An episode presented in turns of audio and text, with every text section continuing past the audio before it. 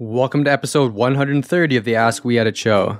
I'm your host, Andrew Delmar, and today I'll be answering your questions. Today's question is How do I come up with unique interview questions for my podcast? The success of your interview will be dependent on a few things, but maybe most importantly on the questions that you ask as a host. There are a few different things you can do to make sure you maximize the time you have with your guest and create the best content possible for your audience.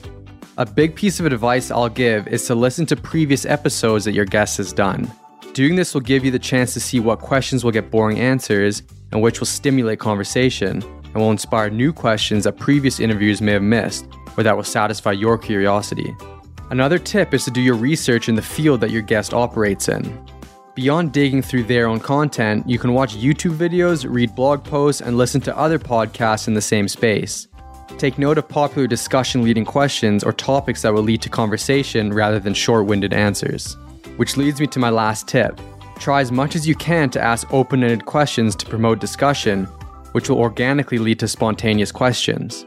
Rich conversation will inspire creativity if you show genuine interest.